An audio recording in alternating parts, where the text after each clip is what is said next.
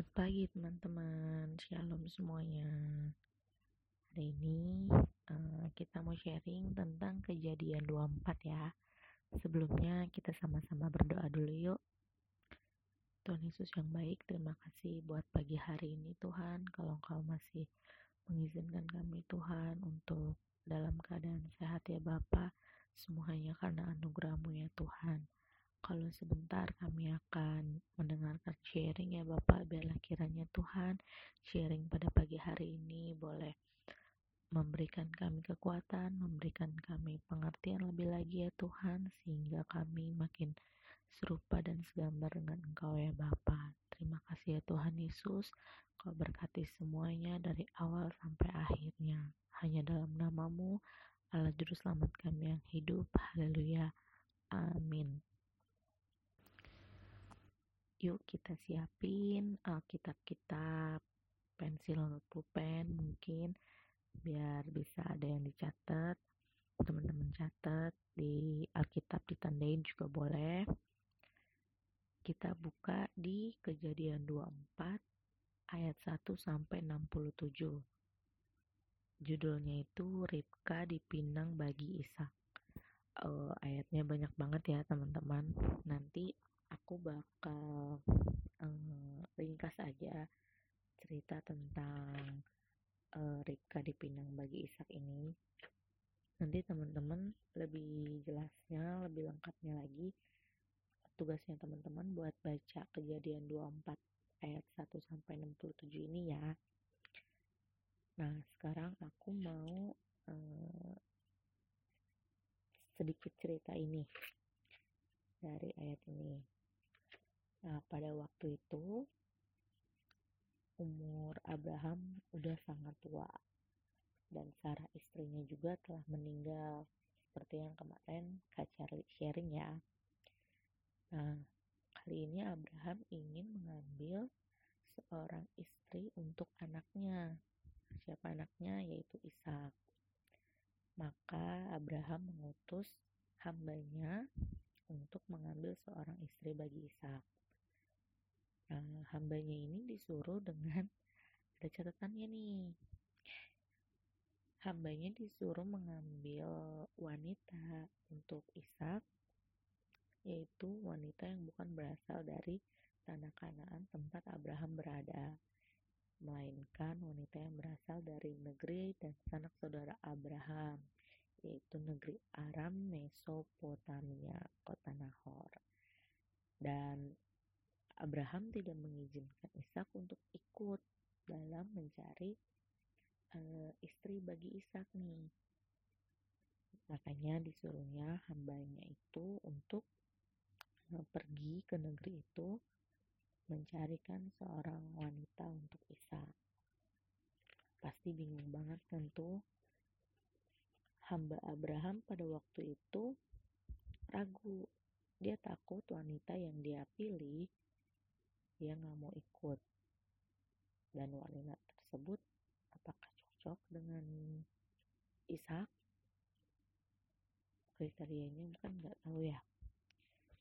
Nah di sini juga Abraham meyakinkan hambanya dengan mengatakan akan ada malaikat Tuhan yang menuntun ia dan menemukan istri bagi Ishak. Setelah itu pergilah Abraham itu dengan sepuluh ekor unta dan perhiasan-perhiasan perhiasan-perhiasan dan uh, pergi ke negeri yang telah ditunjuk oleh Abraham. Nah, singkat cerita, sampailah tuh uh, hamba Abraham itu ke negeri Aram. Nah, di sana dia berhenti dan beristirahat di sebuah sumur di dekat luar kota yang pada waktu petang biasanya banyak wanita-wanita yang datang untuk menimba air. Nah, di sini karena keterbatasan e, informasi juga kan e, Ishak nggak bilang juga dia mau wanita yang seperti apa, mau yang kayak gimana gitu kan. Dengan keterbatasannya hamba Abraham ini berkata kepada Tuhan, Buatlah tujuanku pada hari ini tercapai, dan tunjukkanlah kasih setiamu kepada Abraham. Kiranya ada wanita yang memberikan aku dan unta-untaku minum, dialah kiranya yang Tuhan tentukan menjadi istri hambamu Ishak. Belum sempat selesai dia e, berkata-kata dengan Tuhan, datanglah seorang wanita bernama Ribka. Nah, siapa Ribka itu? Ribka itu adalah anak perempuannya Betuel, saudaranya Laban, cucu dari Milka dan Nahor. Di Alkitab ditulis Ribka itu wanita dengan paras yang cantik. Nah, datang Ribka, nah si hambanya meminta minum nih sama si Ribka diberikannya minum buat uh, hambanya ini Nah, sambil mengamat-ngamati, si Ribka juga menimbakan air untuk para unta-unta yang dibawa oleh hamba Abraham itu. Dan e, sambil diamat-amati, apakah ini wanita yang dipilihkan Tuhan untuk Ishak? Setelah melihat-lihat, setelah selesai, setelah selesai melihat si Ripka menimba air udah dikasih minum semuanya uh, unta-untanya itu dengan puas hambanya ini menilai bahwa inilah yang Tuhan tunjukkan untuk bisa maka dikenakannya lah uh, anting emas dan gelang kepada Ripka lalu menanyakan apakah ada penginapan di rumahnya Rifka bilang ada bisa nginep di rumahnya. Oke, hambanya langsung pergi. Sesampainya di rumah, Rifka menceritakan semua yang terjadi kepada ayahnya Betwell dan juga uh, hambanya hamba Abraham juga menjelaskan maksud dan tujuannya uh, datang untuk meminta Rifka. Ayahnya secara uh, ayahnya mengizinkannya nih dengan dengan persetujuan Ripkanya. Nah, tapi sempat sebelum Ripka mau dibawa pergi, Ripka dan uh, ditahan oleh saudara dan ibunya. Akan tetapi begitu Ripka ditanyakan kembali apakah mau ikut, dia bilang mau ikut. Lalu akhirnya hambanya itu pergi membawa Ribka kepada Ishak. Singkat ceritanya gitu. Teman-teman nanti bisa baca detailnya lagi ya di rumah. Cuman dari cerita uh, cerita ini aku mau ngambil dua mau ngambil oh enggak mau membahas tentang Allah menuntun dengan pasti namun tuntunan Tuhan kepada seseorang sangat tergantung pada responnya kepada Tuhan. Nah, di sini yang pertama aku mau sharing tentang respon dalam mempercayai.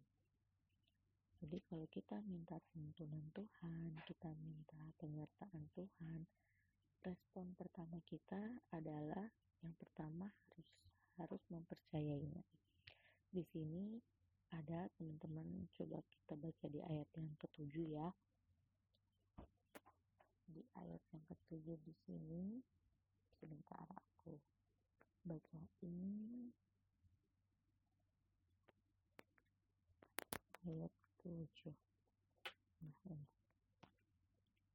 Baca ini ya Tuhan Allah yang empunya langit yang telah memanggil aku dari rumah ayahku serta negeri sanak saudaraku dan yang telah berfirman kepadaku serta yang bersumpah kepadaku demikian kepada mula akan kuberikan negeri ini dialah juga akan mengutus malaikatnya berjalan di depanmu sehingga engkau dapat mengambil seorang istri dari sana untuk anakku.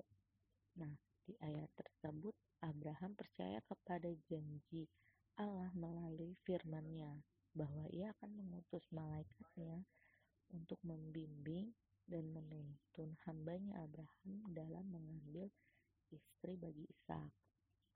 Kayak seperti contoh, teman-teman mau traveling nih ke negeri ke negara yang belum pernah teman-teman kunjungi nih sebelumnya. Pasti kita e, sewa tour guide dong, ya kan? Nah, kalau kita udah sewa tour guide buat nemenin kita selama di sana, kita harus percaya dong sama guide itu. Tempat-tempat mana yang bagus tempat mana yang harus dikunjungi atau tidak usah dikunjungi. Kalau kita nggak percaya ya kita bisa hmm, jadi salah bukan salah nyasar di negeri orang gitu kan. Nah begitu juga di sini Abraham yakin bahwa malaikat Tuhan akan e, mengutus Tuhan akan mengutus malaikatnya untuk berjalan dan membimbing hambanya Abraham dalam mengambil istri bagi Ishak. Jadi yang penting itu buat teman-teman respon yang pertama itu adalah mempercayai Tuhan akan menuntun. Nah, yang kedua yang respon yang kedua adalah memohon bimbingan Tuhan kita baca lagi di ayat 12 nih. Pada saat hambanya Abraham kebingungan. Ayat 12 bunyinya, lalu berkatalah ia, Tuhan, Tuhan Allahku, Tuhan Allahku, Tuhanku Abraham, buatlah kiranya tercapai tujuanku pada hari ini. Tunjukkanlah kasih setiamu kepada Tuanku Abraham. Nah, di sini hambanya menyadari kan keterbatasannya sehingga dia memohon bimbingan kepada Tuhan agar perjalanannya atau tujuannya untuk mencarikan Ishak seorang istri itu berhasil. Dia melibatkan Tuhan dalam memenuhi tugas dan tanggung jawabnya. Itulah yang membuat dia berhasil menemukan Ribka untuk Ishak jadi penting untuk kita memohon bimbingan Tuhan karena kita nggak pernah tahu ya teman-teman apa yang akan terjadi hari esok apa yang bakal uh, kita rasakan kita alami. Tapi dengan bimbingan Tuhan kita bisa tahu apa apa yang harus kita ambil langkah apa yang harus kita jalani sehingga kita eh, nggak uh, salah jalan dan nggak salah langkah. Mungkin kita nggak tahu jalan mana yang harus kita tempuh tapi dengan kita melibatkan Tuhan dalam setiap langkah kita, kita akan kita akan sampai pada tujuan yang kita rindukan. Jadi lewat cerita um, apa lewat cerita dari pasal 24 ini Ribka dipinang bagi Isa banyak penyertaan dan tuntunan Tuhan yang Tuhan berikan lewat hambanya Abraham dalam menemukan uh, istri untuk Ishak. Jadi dengan kita meng, dengan kita menggantungkan kepercayaan kita dan meminta bimbingannya, Tuhan pasti akan menunjukkan jalan yang terbaik, langkah yang terbaik sehingga kita tidak salah langkah uh, gitu aja sharing singkatku hari ini. Semoga teman-teman terberkati ya. God bless you. Happy